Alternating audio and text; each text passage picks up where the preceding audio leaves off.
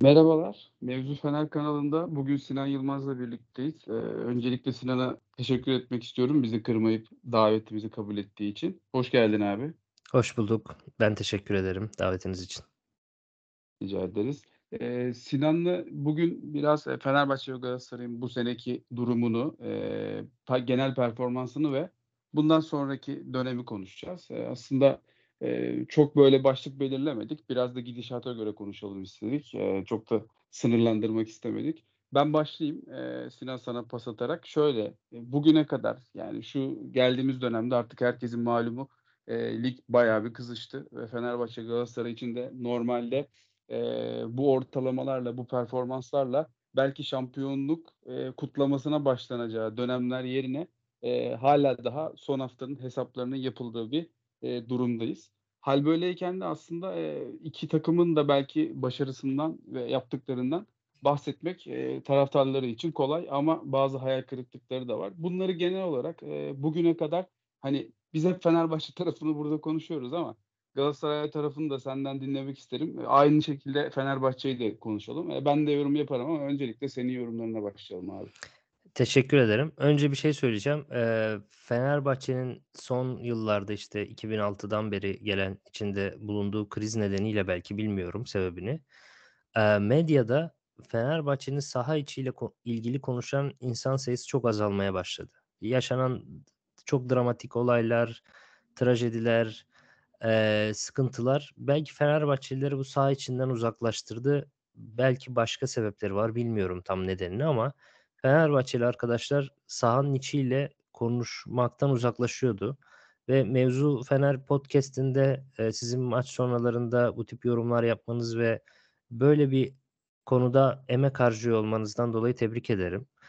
Eee, ve gerçekten de çok zor. Özellikle, hani, 8 yıl şampiyon olamadı. Yani sürekli Fenerbahçe'de bir umutlanıyor, iyi oyunlar geliyor sezon başı falan.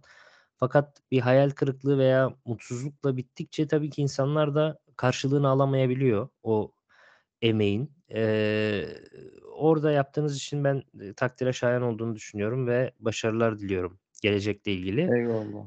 Ve sizin şampiyonlukla ilgili de probleminizin şu olduğunu düşünüyorum açıkçası. Ne zaman Galatasaray, Fenerbahçe, Trabzonspor, eee, pardon Galatasaray, Beşiktaş, Trabzonspor gibi rakipleriniz zayıf olduğunda siz de zayıf ve iddiasız kadrolar ve teknik direktörler getiriyorsunuz. Ne zaman rakipleriniz en güçlü, en iddialı kadrolarıyla girdiği zaman siz de o zaman yatırım yapıyorsunuz. Mesela Ali Koç dönemini ele alalım, 5 yıllık süreci.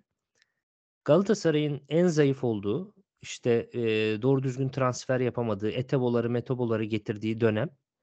Beşiktaş'ın Necip Uysal'ı 25 maçta oynatıp da şampiyon olduğu dönem işte o sezon. Gitti mesela Ali Koç en iddiasız teknik direktörünü Erol Bulut'u getirdi. En zayıf kadrolarından birini 5 yıl içerisinde kurdu. Mesela ben Jorge Jesus'un belki bu seneyi şampiyonlukta bitiremeyecek. Eee, Jorge Jesus'un o sene yani 2 sene önce o Beşiktaş'ın 1 golle şampiyon olduğu sene Fenerbahçe teknik direktörü olsaydı sezon başından itibaren 5-10 puan farklı şampiyon olacağına %90 inanıyorum yani. Fenerbahçe'de yani öyle bir durum var. Mesela Van Persie'li o işte Nani'li Doğru, vesaire kadrosu Beşiktaş'ın en iyi döneminde kuruluyor. Hani biraz rakiplere göre de iddialı kadrolar kurulmadı. Ben ama Ali Koç'un ilk yıllarında şöyle bir psikolojide olduğunu düşünüyorum. Koku tercihi, Erol Bulut tercihi falan. Eee, biraz böyle bizim vizyonumuz, bizim aklımızla başaralım. Eee, biz başaralım a şeyi vardı, egosu vardı bence Aziz Yıldırım, şey, eee, Ali Koç'ta ve, eee, bunlar tutmayınca yani isim olarak biraz daha düşük ve gelecek vadeden daha genç teknik direktör, eee, şeyleri tutmayınca Jorge Jesus gibi büyük isimlere son senesinde artık, eee, atacak kurşunu kalmayınca, eee, sarıldı. Eee, öyle de bir şey olduğunu düşünüyorum açıkçası. Doğru. Yani şöyle, eee, abi öncelikle ben şeyde cevap vereyim sana. Bizim mevzu Fener oluşumuyla ilgili. Eee, yani teşekkür ederim öncelikle sizin gibi, eee, böyle devamlı yayın yapan, eee, saha içinde kalmaya çalışan ve açıkçası ben, hani, şunu da açık açık söyleyeyim, bizim Fenerbahçeli taraftarlar da aynı, Galatasaraylı taraftarlar da aynı. Eee, rakip takımın bir taraftarıyla falan ya da yorumcusuyla konuşunca tepkiler olabiliyor ama benim kendi adıma çok umurumda değil. Kanal olarak da bizim e, yapmaya çalıştığımız şey şu yani hangi takımda olursa olsun sahada kalmaya çalışan insanlarla futbol konuşmaya çalışıyoruz. En nihayetinde biz kendi hayatlarımızda da e, insanlarla bu futbolu konuşuyoruz yani. Orada da ben kendi adıma Yiğit de Kaan da aynı şekilde e, doğru düzgün konuşmaya çalışan ve yorumlamaya çalışan insanlarız. Biz özellikle e, bu sene belki birkaç maçta girdik. Hani e, Galatasaray da aynı şekilde e, hakemden şikayetçi olduğu birkaç maç var. Fenerbahçe'nin de var. Ben genel olarak senin de ben birkaç tweetini gördüm. O yüzden benzer düşündüğünü düşünüyorum. Her takımın e, belli başlı şikayetleri var. Bence genel sıkıntı aynı. O yüzden hani bu konulara çok fazla girmemeye çalışıyoruz. Bu benim için bunu senden duymak çok e, önemliydi. Teşekkür ederim. Öncelikle onu söyleyeyim.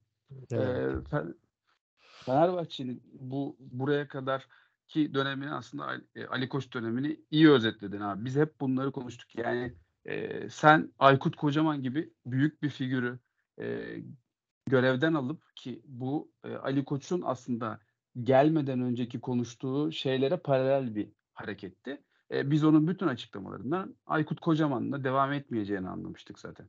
Ve bunu da e, tasdik eden ya da işte onaylayan bir hareket yapıp onu hemen gönderdi. Hatta raporundan da çok etkilendiğini falan söylemişti. Onları da hatırlıyorum şimdi düşününce. Onun üzerine e, Komolli Koku gibi bir yapı geldi ki şu geldiğimiz noktada ben onu da söylüyorum. Fenerbahçe'nin bu seneki Portekizli sportif direktörün adını bile bilmiyoruz biz. Hep söylüyorum bunu. E, tercüman gibi gelip ki geçmişte PAO gibi takımlarda e, kurduğu bazı iyi yapılar olduğunu da okumuştuk gelmeden önce ama ben bu sene en azından figüran olduğunu düşünüyorum kendisinin. Böyle bir yapı üzerine çok dominant bir teknik direktör Jesus. Hani hakikaten geldiğimiz nokta bir uçtan diğer uca gibi gözüküyor. Ki e, ya bunu bir akıllanma olarak da kodlayabiliriz ya da tarz değişikliği olarak da kodlayabiliriz bilmiyorum ama Ali Koç e, yönetim tarzını değiştirdi. Bu kesin. E, ilk geldiği dönemdeki koku tercihini bile ben anlayabiliyorum. E, ama sonrasında dediğin gibi abi Kuman'ı bir süre bekledi. Sonra e, Erol'u Erol Bulut'u getirmek için yaklaşık 4-5 ay bekledi sanırım yanlış hatırlamıyorsam. Evet. Eee, hani, böyle dönemler olmuşken de Fenerbahçe'nin gerçekten oralarda başarılı olması bence mucizeydi ki Erol Bulut'la bile bayağı bir süre Fenerbahçe tepeyi zorladı. Eee, Bu arada bir no bir araya gireyim, kusura bakma. Ben mesela o arada Erol Bulut'la şey arasında, eee, Koeman arasında bir, eee, Ersun Yanal dönemi var. Ben Aziz Yıldırım şey, Ali Koç Ali Koç dönemindeki Eee, en başarılı sürecin de aslında teknik adam bazında orası olabileceğini düşünüyorum. Kadro kalitesine kıyasla yani elinde iyi bir kadro yoktu Ersun Yanal'ın. Ama, eee, Ersun Yanal başarmış olacağı için Aziz eee, Ali Ali Koç değil de Ersun Yanal başarmış olacağı için, eee, orada ben yine bir ego problemi olduğunu düşünüyorum açıkçası. Ben Ersun Yanal'a hiç destek verilmediğini düşünüyorum. Ersun Hoca'nın da Fenerbahçe'den sonra çok başarısız olduğunu düşünüyorum. Hem Antalya hem Alanya. Eee, ama, eee, bence Ersun Hoca'nın da, hani, başarılı olması için hiçbir şey yapılmadı ya. Yani hem transferler çok kötüydü. Onun mesela onun ikinci sezon başlangıcı o bir Trabzon maçı hatırlıyorum ben statta izledim Evet. basın basın tribünde. Ya 6-0 falan bitecek maç. 1-1 mi ne bitti yani berabere bitti. Eee, müthiş bir Fenerbahçe'ydi sezonun ilk devresinin sonuna kadar. Sonra çok kırıldı. 6. 7. oldu o takım. Eee, ama mesela kırılana kadar yeterince bir yönetim desteği falan yoktu ve hatta böyle işte sakatlıkla ilgili hatırlarsanız açıklaması falan oluyordu. İşte takımın Evet. antrenmanında bir problem mi var vesaire gibi. Yani istemiyordu sanki, eee, Ersun Hoca'yla, eee, başarılı olmayı. Eee, o da bir şey yani. Eee, o Çok bana hep haklısın garip ya. gelmiştir. Evet. Mesela o sene başı da, eee, abi bu Ersun Yanal'ın ikinci senesinin başında Ali Koç, eee, gayet iyi bir kadro var. Kimse sızlanmasın gibi bir açıklama yaptı. Yani kelimesi kelimesine aynı değildir ama, eee, buna yakın bir şey söyledi. Açıkçası ben ya bunu bizim Fenerbahçe taraftarı buna da çok kızıyor. Ben artık hani ben zamanında Ersun Yanal'ı seven taraftarlardan birisiydim açıkçası. Ben, Hı hı. eee, ilk sezonunda da yaptıklarının gayet başarılı olduğunu düşünüyorum ki, eee, yani onu da mesela Fenerbahçe taraftarının çoğu kadroya bağlar. Fakat ben seninle birebir aynı görüşteyim. Ersun Yanal'ın geldiği ikinci dönem gelişi ve, eee, Ali Koç'un açıklamalarından sonra özellikle gelişi bence çok yanlıştı. Bunu tekrar söyleyeyim. Hem Ersun Yanal için hem Ali Koç için yanlış tercihlerdi.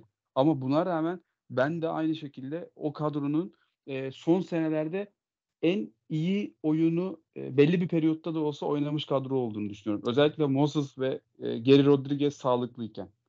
Ve ben Moses mesela. Ersun Hoca'nın, eee, Anadolu takımlarından ziyade büyük takım hocası olmayı iyi yaptığını düşünüyorum. Yani o taraftarla birlikte Fenerbahçe'nin iç saha gücünü, taraftar gücünü en iyi kullanan hoca oldu son dönemde. Baskılı futbol, 7-8 kişiyle birlikte hücum eden, Anadolu takımlarına karşı farklı ve rahat galibiyetler alan, mesela bir Başakşehir galibiyeti var iç sahada. Eee, 2-0'dı galiba. E, çok %100 üstünlük yani. Ondan sonra ta takım kırıldı ama nasıl olduysa yani bilmiyorum. Ya, işte, Eee orada da senin o bahsettiğin psikolojik etkenler giriyor bence devreye. Ya, Ersun Hoca bir şekilde o taraftarla Fenerbahçe takımının coşkusunu birleştirebiliyordu. Mesela Aykut Hoca yapamıyordu onu. Aykut Hoca'yı da ben Evet. beğenirim birçok açıdan ama Aykut Hoca onu yapamıyordu ve benim, yani, çocukluk, ergenlik dönemi bizim Galatasaraylılar için Kadıköy tam bir cehennemdi mesela. 2001'le, eee, 2000 eee, 12-13'lere kadar olan, işte, 12-13 yıllık sürede Kadıköy'e giren çıkamıyordu. Sadece, hani, derbiler değil, Anadolu takımları da çıkamıyordu. Mesela ben, işte, gazeteci oldum. İlk, işte, 2010'ların başında gidiyorum Kadıköy deplasmanına. Sağdan soldan alevler malevler çıkıyor. Böyle tam cehennem yani. Kanarya var ortada abi. Oradan geçiyorsun. Ve o o o inanılmaz güç, ç tam tersi nasıl bu hâle getirdiniz onu da hiç anlamıyorum mesela. Onu dışarıdan ol dışarıdan bir gözle olduğum için çözemiyorum ama Hı hı. yani o gücü nasıl bu kadar yok edebildiniz de şu anda mesela İstanbulspor maçı, Ankaragücü maçlarını düşün. Deplasmanda daha rahat oynuyorsunuz. İç sahada daha baskı altında oynuyorsunuz falan. Sevilla maçını Abi düşün, rövanş maçını o taraftar onu yüzünden. Evet, evet, evet. Bizzat bence de kesinlikle taraftar yüzünden gitti o maç bu arada. O maç, Hı. eee, normal şartlarda Fenerbahçe o maçı 2-0 yapardı yani. Bir, eee, sadece böyle saf bir futbol izleyicisi olarak söylüyorum. Onu hissediyordum. Ama, eee, ben şöyle söylüyorum, kendi adımıza yorumlayayım. Hatta onu da sorabilirim sana. Ya, bence Fenerbahçe taraftarı artık bu, eee, 8 sene diyoruz ama öncesinde de Aziz Yıldırım döneminin sonlarına gelmeden de taraftarla yönetim arasında bir gerginlik başlamıştı. Artı, eee, işte, bir yaşadığımız bir süreç var. Onun sonrasında taraftar psikolojik olarak hiç toparlanamadan hiç de başarı yaşayamadı. Yani Fenerbahçe çok uzun süredir, eee, kupa falan kazanmıyor. Taraftar, eee, böyle devamlı bir şekilde periyodik bu stres artıyor, artıyor, artıyor. Artı her sene başında, eee, bir senin de bahsettiğin gibi şampiyonluğa oynayacak gibi bir dönem oluyor. Sonrasında bütün mental eşiklerden kırılarak geçemeyen bir takım var. Abi hâl böyleyken ben taraftarın artık tabiri caizse delirmesini falan garip bulmuyorum yani. Hani Doğru, haklısın. gerçekten, şey, eee, çok kolay değil bunları yaşamak. Bir Bugün, de bence Volkan Demirel gibi karakterlerin Doğru. kalmaması da çok etkili. Tuncay Şanlı'nın.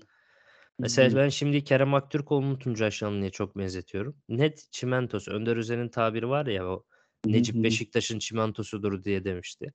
Abi Evet. Tuncay'ı kaybetmeseydi büyük ihtimalle Fenerbahçe 2007, 2009 hangi yıl gitmişti? 2008'de mi gitmişti bilmiyorum. Abi İk 8 ik diye hatırlıyorum. 2008, 2009, Sanırım 2010 8. bun Evet. bunların hepsini alabilirdi yani. 4-5 yıllık bir hegemonya gelebilirdi. Olağanüstü bir şey, eee, karakterdi saha içinde. Kesinlikle. Mesela şu Volkan an Fenerbahçe'de o karakter yok. Evet, ö öyle bir çalışkan, aşırı çalışkan, %100'üyle oynayan, bitiren kendisini öyle bir mücadele gücü yok Fenerbahçe'de. Mesela Evet. bunun şovunu yapan var. Mert Hakan bunun şovunu çok yapıyor. Hani her şeyimi veriyorum şovunu yapıyor. Hı hı. 3 Hı ay hı. 3 ayda bir oynuyor yani. Tuncay 3 3 günde bir oynuyordu. Heh, ben tam onu söyleyecektim. Senin aslında söylediğin profil şöyle bir profil. Oynadığı zaman gerçekten her şeyini veren, artı çoğunlukla da oynayan bir profildi aslında Tuncay. Evet. Şimdi Mert Hakan belki fiziksel olarak çok şey veriyor, bir şey demiyorum. Eee, yani çok çabalıyor en azından ama ben mesela şeyden de çok rahatsız olmuştum, onu da söyledim. Arda'yı sahada ben bunun böyle, hani, sahte bir duygu olduğunu falan düşünmüyorum, yanlış anlaşılmasın ama Arda'yı sürekli öpüyor, kolluyor, bilmem ne. Yani, hani, bu adama bizim oluşturduğumuz baskının da ötesine bir baş baskı oluşturuyorsun sen saha içinde. Doğru. Belki kötü niyetle yapmıyor. A bana o da garip gelmişti. Artı çok fazla el, kol, vücut hareketi, yani, belki, hani, aidiyet hissediyor. Bilmiyorum dediğim gibi ben duygu falan yorumlamıyorum şu an ama ben de aynı fikirdeyim. Ben Mert Hakan'dan şunu bekliyorum abi. Bu kadar fazla sakatlanmasın. Daha fazla katkı versin. Yani, Mert Hakan geldiğinden beri o kadar periyodik olarak sakatlanıyor ki ben Mert Hakan'ın çok uzun süre takımda olduğunu ve katkı verdiğini hatırlamıyorum bir taraftar olarak. Eee, Doğru. benim benim, eee, beklentim o. Yani ama dediğin gibi ben kesinlikle çok haklısın. Özellikle Volkan gittikten sonra hiç kimse kalmadı. Hani, buna şu an soyunabilecek kim var? İşte Mert Hakan var, İrfan var belki. Mert Hakan geçen sene en kritik bölgelerde ıslıklanan adam. İrfan bu senenin başında artık, hani, şey, belki başka birisi olsa takımdan gitmek falan isterdi. O noktaya geldi. O kadar çok ıslıklandı, yuhalandı. Yani, şimdi arka alttan gelen Arda var belki, Ferdi var. Ferdi öyle çok yoğun duygular yaşayan bir futbolcu değil bence. Sakin Öyle bir adam, evet. Sakin. Arda da muhtemelen önümüzdeki sene gidecek. Yani, hâl böyleyken de, eee, tabii, yani, Fenerbahçe taraftarı mı acaba futbolcularla bağ kuramıyor yoksa böyle bir futbolcu mu yok? Orası da belki tartışılır. Doğru, çok haklısın. Ama mesela benim Fenerbahçeli arkadaşlarım vardı çok. Onlar mesela son yıllarında Volkan Demirel'i beğenmezdi. Çok da düşmüştü tabii Volkan. Demirel yani kabul ediyorum ama onlara hep şey Evet. derdim. Muhtemelen ölüp gittiğimizde bile Volkan Demirel'in elinde bulundurduğu, eee, ne derler, eee, apolet gibi bir apolet hiç kimsede görmeyeceğiz. Adam Doğru. 15 yıl boyunca Beşiktaş'a, Trabzonspor'a ve Galatasaray'a karşı kaybetmedi ve he hepsinde de böyle neredeyse bütün derbilerde de başrol adam. Ya, Doğru. inanılmaz kurtarışlar falan yani. Abi E özellikle Galat sen daha iyi hatırlarsın. Galatasaray'a ciddi manada tek başına aldığı 4-5 maç sayarım ben şu anda Evet, böyle. evet. O bir tane şey vardı ya, Kayt'ın son dak 80'de falan attığı vardı bir tane. Evet, evet. İşte, eee, Burak'ın aşırtması havada ipe mi çarpıyor Aynen. falan konusu vardı ya. Orada bir Selçuk'un bir şutunun kurtarışı var. Selçuk Evet, evet. Yani, diğer direkten Abi öbür direğe uçtu adam. Ben eski dönemlerden Ergün'ün şutunu kurtardığını falan da hatırlıyorum sol köşeden. Hımm. Belki hatırlarsın. Böyle sol dışla vurmuştu Ergün bir tane. Hani, çok enteres gerçekten çok enteresan maçları var Volkan'ın. Yani Evet. Volkan, eee, çok acayip bir karakterdi ve dediğin şey çok doğru. Bunu belki de biz taraftar olarak o form düşüşüyle, eee, onun manevi büyüklüğünü ya da bizdeki ağırlığını göremiyorduk. Ben de çok söyleniyordum Volkan'a ama, b Volkan'ın kuzeniyle de ben, eee, okul arkadaşıydım. O yüzden Volkan'ın Fenerbahçe'ye dair hissettiği duyguları bizzat çok daha he her insandan çok daha fazla duydum. Ciddi manada böyle Fenerbahçe tribünde davul çalmış bir adam Volkan. O hikâyeler şey değil yani, masal değil. Eee, o Hımm. kadar ai evet, o kadar taraftar, o kadar kulübe Ben ait bi bir oyuncu. bilmiyordum onu. Kartal Yani dönemlerindeyken mi? Ya, gençken herhâlde. Evet abi, aynen. Hımm. Gençken, eee, ciddi manada hani zaten bu arada kuzeni de çok hasta Fenerbahçeliydi. Fenerbahçe altyapısında falan oynamışlığı var. Hani öyle bir aileden gelen bir adam. Ciddi manada Fenerbahçeli yani. Öyle şey değil. Sonradan oynayıp da olmuş birisi değil. Ki ya mesela Ali Koç dönemini konuşuyoruz ya. Biz Volkan Demirel'e Fenerbahçe tarihinin en ayıp basın toplantılarından birini yaptırdık bu arada şeyde. Evet. Bu Topuk Yaylası'ndaydı sanırım. Bir odaya Evet. tıkıp Bir sandalyede falan falan değil mi? Evet. Evet, yani çok Yani acayipti. Kahvehane gibi bir yerdi yani orası yani. Aynen öyle. Ya, Hani şey, eee, bugün daha Fenerbahçeli arkadaşlarla yemekte oturuyoruz, sohbet ediyoruz. Mesela bir tanesi şöyle bir yorum yaptı Ali Koç'la ilgili. Güzeldi bence. Sokaktan ve sıradan insanların arasından gelmeyen ve daha doğduğundan itibaren böyle çok ayrıcalıklı bir sınıfta doğan hı. ve büyüyen bir insan toplumun gerçekliğinden çok uzak olabiliyor dedi. Çok doğru bir yorum. Bence Doğru. mesela gelir gelmez Aykut Kocaman'ın işte şey sızdı antrenman sızdırıyor diye böyle bir triplere girmesi ve, Evet. aaa, büyük bir olayı problem hâline getirmesi, eee, çok garipti. Fenerbahçe o sırada 17'nci miydi? Kaçıncıydı yani? Oradaki antrenmanı sızdırmasından ne Aykut Kocaman boştaydı yani. Neyi sızdıracak da o çok büyük bir olay hâline getirmişti mesela onu. Volkan Demirel'in o şekilde basın toplantısı yapıp işte gözleri dolu bir şekilde, eee, açıklama yapması falan. Eee, hatırlarsan böyle ilk basın toplantılarından bir tanesinde böyle bir Anadolu Ajansı muhabiri miydi? Bir muhabirin bir şeyin sorusunu, bir şeyi yanlış anlamış, tweet'i falan yanlış anlamıştı. Onun üzerine gitmişti falan böyle. Doğru, hatırlıyorum. Evet, evet. Yani o o tepkiler ve davranışlar çok garipti yani. Normal algılayamıyordu bence ve şu anda da etrafında gördüğüm, anladığım kadarıyla, eee, yöneticileri sürekli bir şey oluyor işte. Biri senin hakkında böyle tweet atmış, biri bizim yönetim hakkında böyle tweet atmış. Sürekli böyle bir ayrışma O durumu. her gün o raporu aldığını biliyorum ben abi. Öyle bir rapor gittiğini biliyorum her gün Ali Koç'a. Sosyal medyada yazılanların, eee, verildiğini. Ve ilk geldiği günden bugüne kadar olan du durumun gerçekten Evet. hiç izahı yok yani. Ya, eee, şey ben bu arada çok kim söylediyse doğru. Ben de aynı şeyi düşünüyorum. Yani ki Ali Koç bu arada ilk geldiği zaman da hatırlarsın belki Rambo Okan'la, eee, balkondan, eee, aşağıdaki taraftarları falan selamlıyordu. Herkes şey diyordu yani, bu kadar, eee, zengin bir ailede yetişmiş ama halkın tam içinden geliyor falan. Eee, yani böyle romantik hikâyeler her zaman satar ama bu bu abi yaşamadan o psikolojiyi anlamak çok zor ve ben ciddi manada Ali Koç'un, eee, Fenerbahçe taraftarının psikolojisini tam olarak anlayamadığını düşünüyorum. Yani muhakkak ne kadar üzgün olduklarını ve, eee, neler yaşadıklarını hissediyordur ki iyi bir taraftar belli zaten. Eski hâlinde Evet. bile işte, eee, şey yöneticiyken elini falan kırıyordu. Öyle bir Evet. Bir o şey kesin demiyorum. ya. Eee, evet, Evet. Fenerbahçelilik yarıştırmayacağım tabii ki ama abi buradaki insanlar, eee, ya hayatlarındaki tek şey Fenerbahçe çoğu insanın. Ya Galatasaraylı için de geçerli, Beşiktaşlı için de geçerli. Yani sen işte atıyorum gidip kayağa gidebiliyorsun, yok oraya buraya gidiyorsun, kafanı dağıtıyorsun ama bu insanların hayatlarında kafalarını dağıtacağı başka bir şey yok çoğusunun.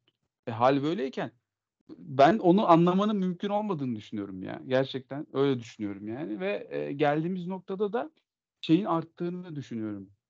Bu, eee, Ali Koç da hani zaten bu güç alan insanlar bir noktadan sonra abi sürekli bir şüpheye düşüyorlar ya işte. Yok, eee, sosyal medyadan bize bir algı kampanyası var. Yok işte şey, eee, bizi çok fazla özellikle kötülüyorlar. Düşmanlarımız var. Tam tabii ki senin kötülüğünü isteyen insanlar vardır ama işte bu işe biz her şeyi doğru yapıyoruz ama algılarla bu hâle geliyoruz ve taraftarımız bize köstek oluyor demek bana yanlış geliyor açık konuşayım. Ya Kesinlikle. hani bu durumda da, eğer böyle değerlendiriyorsak 2 sene önce de böyle diyorduk çünkü. Biz iyi oynuyoruz ama işte şey takdiri ilahi falan. Abi takdiri ilahi değil. Fenerbahçe son senelerde hiç kusursuz kadro kurmadı. Biraz da saha içine gelelim o zaman. Böyle Evet. başlayayım. Bu sene de, yine Fenerbahçe geçen sene 2-3 transferle ve aynı oyun yapısıyla, farklı bir boyuta gelebilecek kadro yerine tamamen farklı bir teknik direktör getirip, eee, yaklaşık €50.000.000'ya yakın para harcadı. Şimdi bu bir yerde dursun. Hâl böyleyken, eee, taraftarın seni sorgulaması, teknik açıdan Jesus'un ya da senin ya da futbol aklı kimse onun yeterliliğini sorgulaması bence çok normaldir. Eee, sen bu konuda ne düşünüyorsun? Fenerbahçe bu kadar radikal bir değişiklik yaparak sezona girdi. Şu geldiğimiz noktada Fenerbahçe başarılı mıdır ve Jesus başarılı mıdır aslında? Yani Jesus özelinde bakarsam kadro kalitesini kıyaslayalım. Galatasaray'ın kadrosu bence çok net daha iyi. %100. Eee, ve sen işte hem Avrupa oynuyorsun hem lig oynuyorsun hem senin kadron daha zayıf hem Türkiye Kupası'nda da hâlâ devam ediyorsun. Eee, ve rekor sayıda bir, neredeyse puan ortalaması yakalamışsınız. Bu puan ortalamasıyla son 10 sezonda 8 kere falan şampiyon oluyorsun herhâlde. 7-8 yani tam bakmadım da. Eee, burada başarısız diyemiyorum açıkçası. Avrupa'da da belli bir tura kadar gelinmiş. Gruptan lider çıkılmış falan. Yani somut olarak başarısız diyemiyorum ama bu kadronun kötü olmasındaki en önemli sebeplerden bir tanesi de Jorge Jesus. Orada da ha şey değil, eee, ne derler, suçsuz değil. Çünkü, eee, geçen sene bırakan İsmail Kartal'dan kalan Fenerbahçe'nin 10 tane transfere falan ihtiyacı kesinlikle yoktu. Belli bir oyun yapısı, oturmuş bir oyun yapısı vardı. Eee, sen bunu değiştirebilirsin, zenginleştirebilirsin. Senin gittiğin bütün ülkelerde tutturmuş olduğun 4-1-3-2 sistemin, eee, çok güçlü bir A planı olabilir senin adına ve, eee, birçok yerde rüştünü ispat etmiş bir plan olabilir ve bunu oynamak isteyebilirsin ama bu plan için Bruma'lara falan da gerek yoktu. Yani. Gustavo da şart değildi. Eee, bu kadar çok transfere bence gerek yoktu ve fakat yani sağdan soldan bu işlerle ilgilenen tanıdık menajer arkadaşlar, muhabirlerle falan konuştuğum zaman hiç şey gelmiyor bana ya artık. Eee, ne Masum. derler? Hiç masum değil. Aynen öyle. Hıı. Doğru kelime masum. Hiç masum gelmiyor. Yani özellikle mesela şey diyorlar, Anadolu transferlerinde falan hep bunu duyuyorum. Bir bir bir menajerden bir oyuncu transfer ediliyor.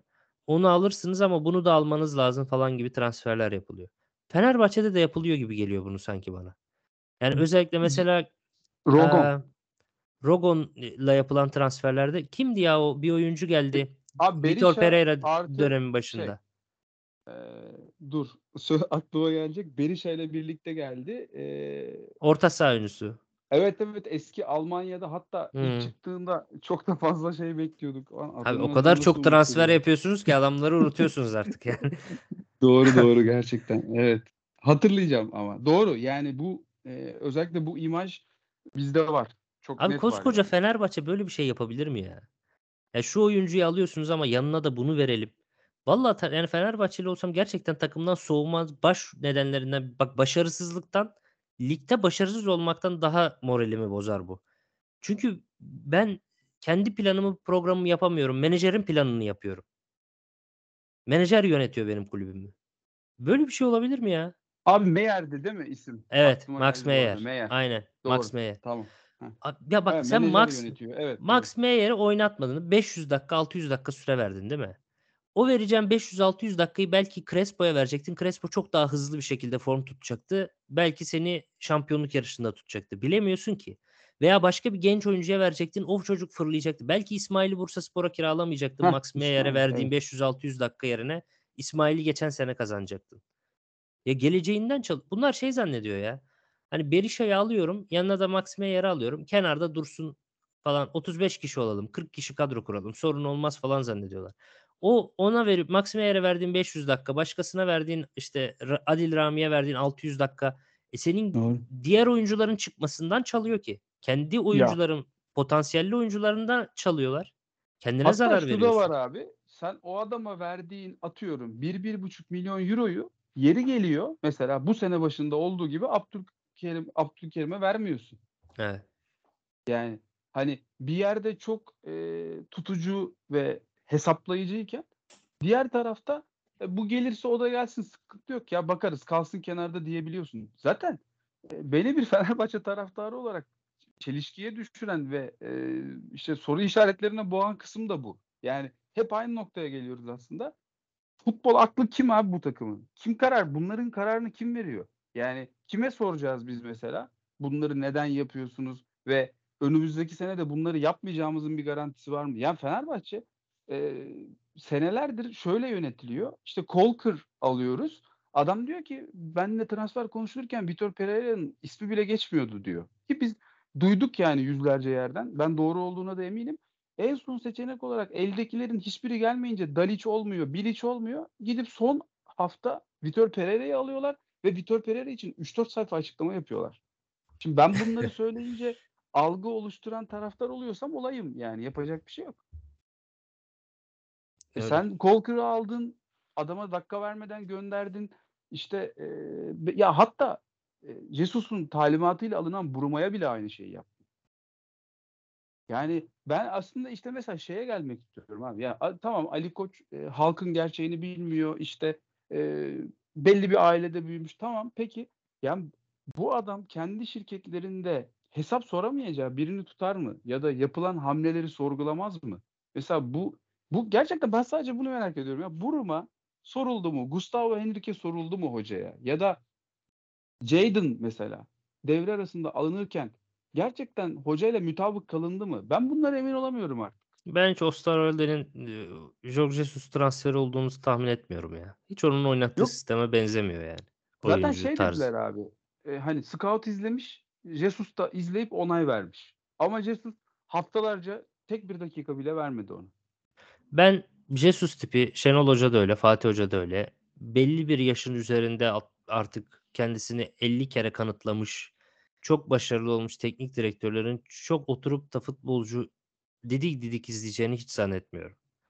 Yani daha önce kendim de scoutluk yaptım. Hı Eee, hı. yar işte ekiplerde de çalıştığım oldu Anadolu takımlarında. Bilhassa tecrübeli hocalar, o 15-20 dakika izleyip de karar veren hocalar bile oluyor.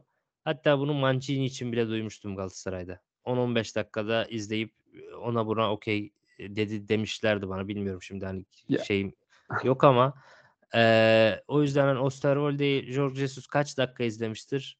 Eee, ondan çok emin değilim ben yani. Yani Sergen Yalçın bile geçen şampiyon olduktan sonraki bir programında şey demişti hatırlarsın yani. Gezal'i Evet. telefondan izledim. Gelsin bu adam gelebiliyorsa gelsin dedim falan dedi hatta. Motorla yetişmişti belgeleri. Adam şampiyon yaptı Beşiktaş'ı. Ya Türkiye Ligi de biraz böyle bir lig ne yazık ki. Bir şey de diyemiyorum. Evet ama doğru bile olsa totalde yanlış işte. Bence uzun de. vadeli bir şey kuramıyorsun ki. Bir sene şampiyon oluyor. Ertesi sene bu şekilde transferler yapıyorsun. Bir tanesi tutuyor, 5 tanesi tutmuyor. Ne Sergen Yalçın kalıyor ne bir şey. Aynen Şampiyonlar öyle. Ligi'ne gidiyorsun. Eee 2 ay yüksek kondisyon idman yaptırdığın zaman Dortmund'larla baş edebileceğini zannediyorsun. 15 tane sakat veriyorsun. Ne lig kalıyor ne Şampiyonlar Ligi kalıyor. Yani Darma gerçeklikten ve eee, idealden çok uzak. O onun getirisi yani. Telefonla Gezal izleyip eee, beğenmek, tekniğini beğenirsin. Teknik hemen 15-20 dakikada da anlaşılan bir şey ama fizik kalitesini Doğru. 15-20 dakikada anlayamazsın. Mental problemlerini 15-20 dakikada anlayamazsın. Ben mesela İrfan Can Kahveci için Galatasaray ile Fenerbahçe'nin birbirine girip de bir tane Avrupa kulübünün teklif yapmamasını buna bağlıyorum. Daha iyi scouting'e bağlıyorum. İrfan, Doğru. İrfan Can Kahveci maç içerisinde Sivas maçında da çok güzel gösterdi. Olağanüstü bir asistle maç da alır. 5 dakika sonra tabandan kırmızıyı da yiyebilir. Veya şey maçı vardı. 3 tane ceza sahası dışından gol attı.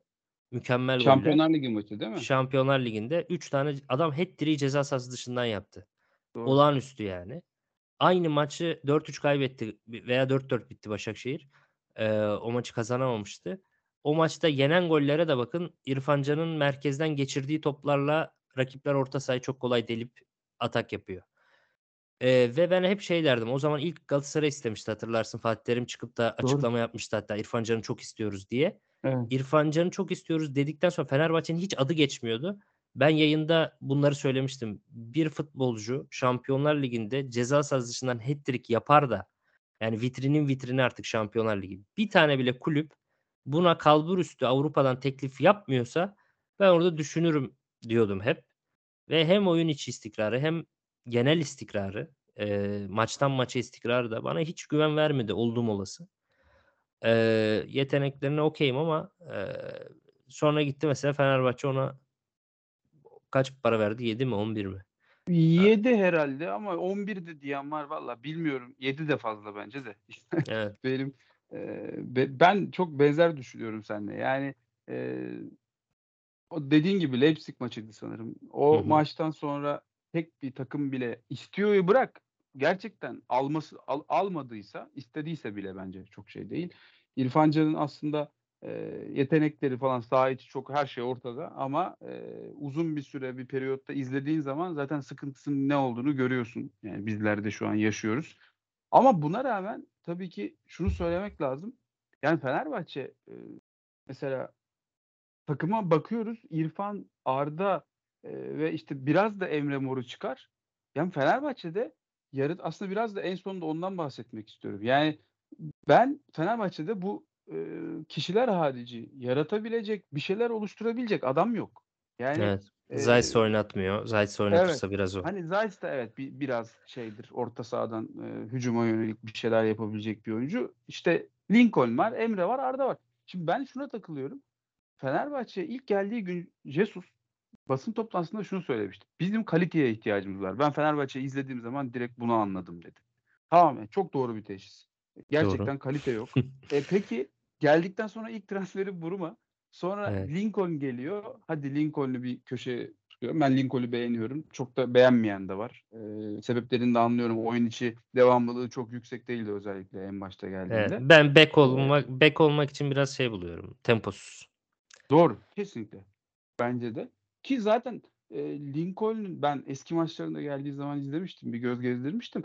Braga'da biraz daha böyle hani hücuma kırık iç orta saha gibi oynadığı var. Hatta 4-3-3'ün üçünün solunda oynadığı var. Ki bence kesinlikle oralar için alındı. Ama e, işte sezon içerisindeki hal durumlar e, Lincoln'u oraya çekti ki orayı da kotardı Türkiye Ligi'nde. Ama ben de devamlılığının çok fazla olmadığını düşünüyorum. Yani şunu soracağım aslında. Ben Türkiye Ligi'ni, eee, hani, Türkiye Ligi'ni çok uzun süredir izleyen bir taraftar olarak söylüyorum bunu. Türkiye Ligi'nde Gezal, Larin tek başına şampiyon yaptı. Eee, işte, buna benzer sadece gerçekten kalite, dönem dönem kaliteyle iş yapabilen, eee, ve Avrupa sahnesine çıktığı zaman da tabiri caizse tarumar olan yapılar bile Türkiye Ligi'nde şampiyon oldu. Ya, senin dediğin şey çok doğru. Biz burada, eee, küçük maçları, işte, 15-20 dakikalık baskılarla açabiliyoruz ama çıkıp Şampiyonlar Ligi'ne maç boyunca o tempoyu korumamız gerektiğinde hiçbir şey yapamıyoruz. Gerçekten hiçbir şey yapamıyoruz. Kimse doğru düzgün bir şey yapmadı. Eee, hâl böyleyken ya, mesela Galatasaray'da, eee, ben dışarıdan bir göz olarak söylüyorum. Mesela Mertens maç içinde belki 20-25 dakika toplu olarak ya da topsuz oyunda çok aktif oynaması bile yetiyor. Bence çok büyük Evet. fark yarattı. Eee, Rashica, işte, eee, en başta çok fazla sorgulanıyordu ama bence kadro içerisindeki en devamlı olan adamlardan biri. Artı Rashica, Kerem gibi bir kanat mesela Fenerbahçe'de ikisinden biri olsa bence bu senenin fark se senaryosu çok daha farklı olurdu. Yani. Fe Fenerbahçe'nin kadro kalitesi yeterli mi abi? Ya da Galatasaray'ın yaptığı gibi böyle Icardi, eee, Mertens, işte, hatta Mata bu transferler de bana bu arada mesela riskli geliyor. Sezon başı ben alınmasını yanlış bulmuştum açık açık söyleyeyim. Hı hı. Abi bu nas nasıl hareket edilmeli Türkiye Ligi'nde? Bu bu işin ortası nedir yani? Bence, eee, kalite olarak, yani, ne Icardi gibi bir transfer, ne Mertens gibi, ne Torreira gibi bir transfer yapamadı Fenerbahçe. Galatasaray Torreira'yı da almasaydı o Everton'a giden, eee, Gana Gueye'yi alacaktı. O da mesela üst düzey bir kalite. Yani, Doğru. doğru isim doğru isimlerin peşinden koştu Galatasaray. Gana Gueye'yi alamadı, Torreira'yı aldı. Eee, Fenerbahçe'nin orta sahasında o kalitededir diyebildiğim bir oyuncu yok. Yani, Arao'lar falan iyi oyuncular gözüyle bakıyorum ben ama Torreira hı. diyemiyorum yani adamlara. Torreira, Mertens, Icardi seviyesinde bir oyuncusu bence Fenerbahçe'nin yok. Galatasaray'ın da Ga Ga Galas doğru. Abubakar da denebilir. Doğru. Eee, Galatasaray'ın da geçen sene yaz ge geçen sene başı yaz döneminde net bir şekilde kaliteye ihtiyacı vardı. Galatasaray yaptı o transferleri, yapabildi. Kalite transferlerini. Hem de hepsi o omurgaya. Torreira, Mertens, Icardi, Oliveira. Eee, Fenerbahçe'nin de vardı. Jesus'un dediği doğru ama Fenerbahçe'nin transferlerinin hiçbiri mevcut kadro kalitesini yukarıya çekebilecek transferler olmadı. Kadroyu zenginleştirebilecek, rotasyonu derinleştirebilecek transferler oldu ama kaliteyi, ilk 11 kalitesini yukarıya çekebilecek transferler bence maalesef olmadı. Orada da, eee, Jorge Jesus'un da bence eksikliği büyüktü. Yani bu takımın iyi bir taktik takımı olması, disiplinli olması, hiç kırılmaması, Galatasaray'a sahanda 3 tane yiyorsun, ardından tekrar toparlanıyorsun, çatır çatır mücadele ediyorsun. Beşiktaş'tan 4 yiyorsun, çatır çatır mücadele ediyorsun. İstanbulspor'a kendi evinde 2-0'dan maç veriyorsun. Ertesi Sivas maçına son derece konsantre çıkıyorsun. Bu tip konularda ben Jesus'un özel bir adam olduğunu düşünüyorum. Yani oyuncularına hakimiyet konusunda, eee, hiç kimsede görmedim bunu. Yani Fenerbahçe teknik direktörleri arasında böyle bir hakimiyet, eee, hiçbir hocada görmedim. Daum Doğru. bel Daum döneminde bile görmemiş olabilirim yani. Böyle bir şey hiç görmedim. Ben o yüzden Fenerbahçe'nin hep kırılmasını bekliyordum. Hatta Yiğit, eee, podcast için bana şey dedi, eee, "Pazartesi yapalım." falan dedi. Ben de ona takıldım. "İyi bari lig de bitmiş olur." falan dedim. Çünkü ben sizin mesela Sivas'ta puan kaybedeceğinizi düşünüyordum o Evet. İstanbulspor maçından sonra. Normal bir Fenerbahçe kaybederdi yani. Doğru, Ama doğru. gayet iyi bir reaksiyon ve kötü de başladınız maça. Ama, eee, aaa, şeyin sakatlanması, Valencia'nın sakatlanması sonrası tek santrfor. Orada mesela, eee, Sivas maçında Jo Jorge hamleleri çok iyiydi ya. Yani şöyle düşün, eee, Valencia sakatlanıyor 13. dakika, takım çok kötü başlamış. Üçlü savunmayla çok kötü başlamış. Hemen dörtlüye dönüyorsun. Eee, Perez'i sol beke yapıyorsun. Rossi'yi alıp sağ tarafa, Ferdi'yi de sol kanada koyuyorsun. 4-4-1-1 yapıyorsun. Arda 10 numarada. Eee, Rossi sağdan geliyor, sol ayağıyla gol atıyor. Ona rağmen bakıyorsun bütün topları Gradel atıyorlar. Orada bir yoğunluk var. Gidiyorsun. Ferdi'yi Osayi'nin önüne atıyorsun. Rossi'yi sola çekiyorsun. Gradel'e atılan topların 5 topun 4'ünü falan sen ele geçiriyorsun. Kontra ataklar yapıyorsun oradan. E, Evet. Ziya ile Gradel arasında da büyük boşluklar var. Orayı da Ferdi, Osayi iyi işlediler. Arda oraya kaydı, çok iyi işledi. 3 gol de zaten Ziya'nın tarafından zorlayarak yani. Seken topa Ziya yetişemiyor, Ferdi gidiyor. Orta geliyor, Ziya'dan önce Ferdi vuruyor falan. Oraları bence çok iyi işledi ve Rıza Hoca hiç cevap veremedi bunlara. Ben taktik olarak da doğru işler yapabildiğini düşünüyorum. Bazen inatları var. İnat, ikili evet. forveti, iki forveti düşürmemek gibi inatları var. Ya bu maçta Orta mesela hiç düşürdü. üçlememek gibi mesela. Aynen. Ya bu maçta mesela biraz üçlemiş gibi oldu Hı hı. 4-4-1-1'le. Ara İrfan. Arda yaptı. E aldın maçı mesela. Doğru. Gayet de rahat aldın yani hatta. E tamam kalecinin hataları vardı da Ali Şaşal Vural bu sene çok yaptı hataları yani. Doğru evet. Bir Eee maça özel bir şey olduğunu düşünmüyorum ben de. Evet. Yani özellikle Avrupa Ligi'nde de çok hatalı gollerini hatırlıyorum Ali Şaşal Vural'ın. Ya iyi bir kaleci değil zaten. Eee, iyi çevirdi Fenerbahçe o şeyi ve bu sezon belli başlı işleri gerçekten oldukça iyi yapıyor. Eee, ama kadro kalitesi yetersiz maalesef. Kesinlikle katılıyorum. Yani, eee, bu dengeyi aslında iyi tutturmak gerektiğini düşünüyorum. Bu arada şeyi de bir kenara koymak lazım. Pedro mesela belki böyle bir etki yapabilecek bir, eee, oyuncuydu bence. Ben de Hı çok hı. fazla geldiğinde sevinmiştim ve beklenti oluşturmuştu bende. Ama hani Pedro'dan beklediğimizi alamadık. Çok hem, eee, form olarak iyi başlamadı hem de sonrasında çok ağır sakatlıklar geçirdi ve, eee, açıkçası şu anda mesela devamlılığıyla birlikte goller atmış olsa da ben Pedro'yu sahada o İtalya döneminde izlediğimiz Pedro gibi görmüyorum. Açık Ben fiziksel daha. olarak da ağır Evet. buluyorum. Hâlâ ta Evet. toplayamadı kendini. Hatta Sivas maçında bir pozisyon var. İrfan kesip de Ferdi'ye attırdı ya 2'nci golü. Evet, Çok evet. benzerini hemen ardından Arda aynı yerden kesiyor. Aynı yere kesiyor kaleciyle stoper Yetişemiyor. arasına.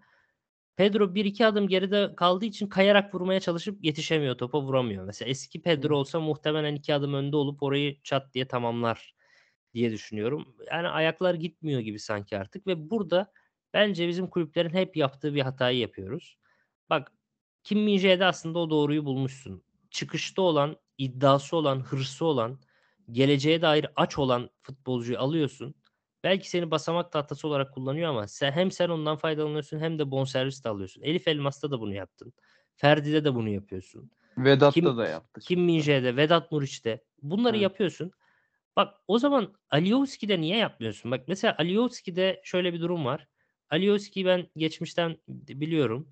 Hı hı. İsviçre'de çıkış yapmış. İsviçre 2. liginde çıkış yapmış. İsviçre liginde sol açık, sol forvet falan oynayıp da bayağı gol asist yaptığı sezonlar var.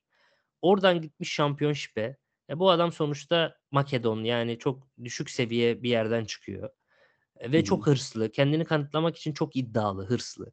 Championship'te kendisini paralamış 2 sene 3 sene Leeds'le birlikte Premier Lig'e çıkmış. Zaten oyunculardan en fazla şey isteyen teknik direktörlerden bir tanesi Bielsa, senelerce evet. çalışmış, yıpranmış. Premier Lig'deki son sezonunda Galatasaray için iddialar geçmişti. O yüzden çok izlemiştim. Premier Lig'deki son sezonunda, eee, Premier Lig'in en iyi 4-5 bekinden bir tanesi olmuş, sol bekinden bir tanesi. Gayet iyi bir performans sergilemiş. Gelmiş 27-28 yaşına artık. Daha fazla çıkabilecek bir yeri kalmamış. Makedonya ile dünya eee, şeyi de oynamış. Avrupa Şampiyonası da oynamış adam. Yani daha kalmamış yani. Maksimumunu bulmuş.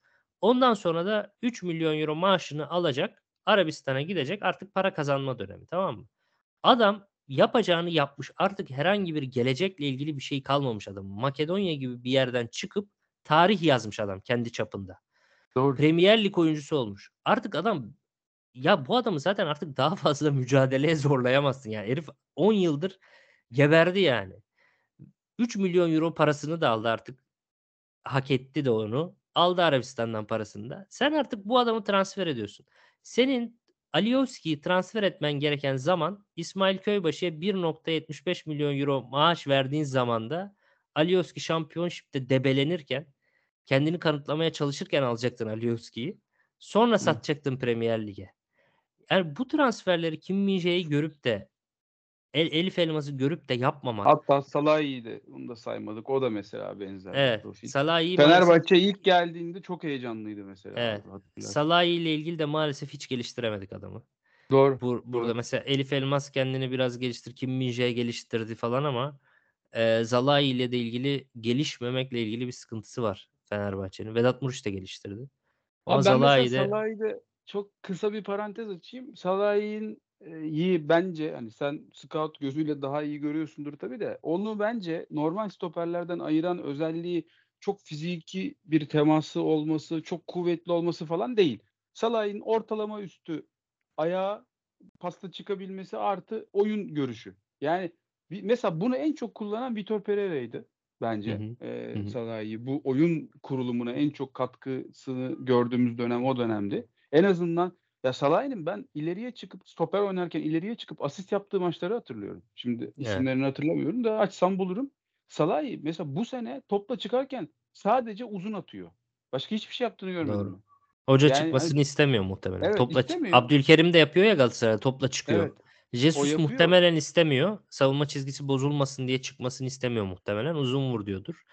Ee, Ya ben mesela Vitor Pereira döneminde şeyi hatırlıyorum. Trabzonspor deplasmanında sol bek oynamıştı. Evet. Defalarca git gel yapabilmişti. Aslında dayanıklılığı çok Aynen. yüksek bir oyuncu.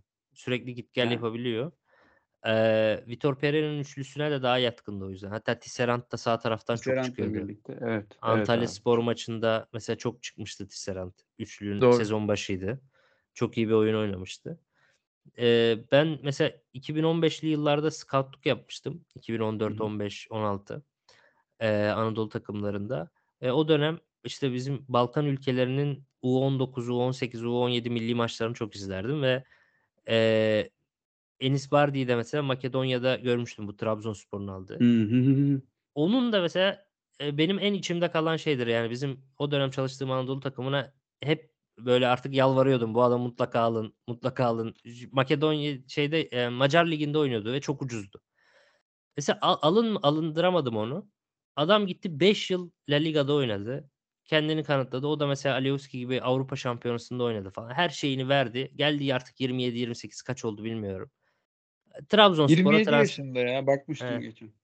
ve Trabzonspor'a 27'den sonra 5 yıl La Liga oynadıktan sonra Avrupa Şampiyonası yap- yaptıktan sonra yani her şeyi bitirdikten sonra bir düşüş aşaması olarak iki basamak inme olarak geliyor ve aynı Alioski'nin ne yaşıyorsa Bardi de aynısını yaşıyor. Hırs eksikliği. Aslında çok aç oyuncudur. İkisi de çok aç oyuncudur. Yani ikisinin de gençliğini biliyorum. İkisi de çok hırslı, ısıran oyuncudur. Ee, ikisi de bu sene izliyorum. Oynasak da olur, oynamasak da olur. Paramızı kazanıyoruz. İyi para alıyoruz falan modunda. E, Bu kafaları mutlaka yani değiştirmek ve geleceği olan aç oyuncuları almak ve onları da geliştirmek lazım. Hani Zalai'yi de onu yapamadık yani. Şey olarak doğruydu. Kıbrıs Ligi'nden Macar milli takım oyuncusu almak mantıken çok doğruydu. Doğru. Ama oyuncuyu bir türlü geliştiremedik maalesef. Abi ama yani yine de zarar yazmaz. En kötü satarsın Salah'ı şu an 7'ye Doğru. 8'e diye düşünüyorum. Yani o yüzden söylediğin şey çok çok gerçekten çok doğru. Ee, hani motivasyonu olan e, ve bence bizim takımları da basamak olarak kullansın abi. Kullanabilen dediğin gibi. Adamlar Kesinlikle. e, bizi kurtaracak. Yani o yüzden ama yine de işte atıyorum mesela sizin de tekrar şeyi söylüyorum. Belki Mertens de bu profile uymuyor yani. Baktığın zaman adam Napoli'nin kahramanı oldu. Belli bir yaşa gelmiş. doğru. Ama Ama ama or- orada da karakterine çok güvendiğin, çok aynen. profesyonel birkaç tane oyuncuyu da kadroda tutmak lazım. Yani sadece geleceği olan ama tecrübesiz toy futbolculardan değil de Dirk Kuyt gibi oyunculara da mutlaka Heh, ihtiyacım var yani. çok güzel bir örnek oldu abi. Tam aynen öyle. Hani o tarz e, bence Fenerbahçe kadrosunun eksiği zaten bu yani. Şu tarz fark yaratabilecek hem karakter olarak hem de yetenek olarak. Ee, ve bunu da aslında bu kadro e, kaldırabilirdi yani. Bu tarz bir iki kumar diyeyim artık. Ama Evet. e, Fenerbahçe onu tercih etmedi. E, biz farklı bir yola girdik. E, böyle bir yola girdik dedi ve açıkçası yani geldiğimiz noktada da bilmiyorum. Yani başarılı ya da başarısız diye addedilir mi ama en nihayetinde Ali Koç bu 5 senelik süreçte muhakkak başarısız olmuştur bu yöntemle. E, peki abi kapatmadan çok da uzatmak istemiyorum. Şeyi sorayım kısaca. E, ligin sonrasına ne diyorsun? Sence nasıl devam eder? Nerede biter? Ben Galatasaray'ı hala çok daha avantajlı görüyorum açıkçası. Ee, Fenerbahçe'nin zor maçı Antalyaspor bence Giresun'dan daha zor. Hı Ee, hı. iç sahadaki. Galatasaray'ın da eee, yine Ankara Gücü maçı mutlaka zor olacaktır. Tribünü ve taraftarıyla Ankara Gücü deplasmanı zor olacak. Ya bu maçlara göre belirlenir ama yine de Galatasaray'ın çok daha avantajlı olduğunu düşünüyorum açıkçası. Evet, eyvallah. Ben de benzer bir fikirdeyim bu arada. Ben e, hani bilmiyorum yani dinleme fırsatın oldu ama yaklaşık bir 2-3 aydır full son maça kalacağını hissediyorum. Açıkçası tamamen taraftarlık refleksi belki ama yani, eee, Fenerbahçe'nin tabii gidip İstanbulspor'a puan kaybedeceğini düşünmüyordum açıkçası. Ama, eee, yine de ben ben ben Galatasaray'ın bir maç daha puan kaybedeceğini hissediyorum ama Fenerbahçe maç tutuşa puan kaybetmez diyemiyorum.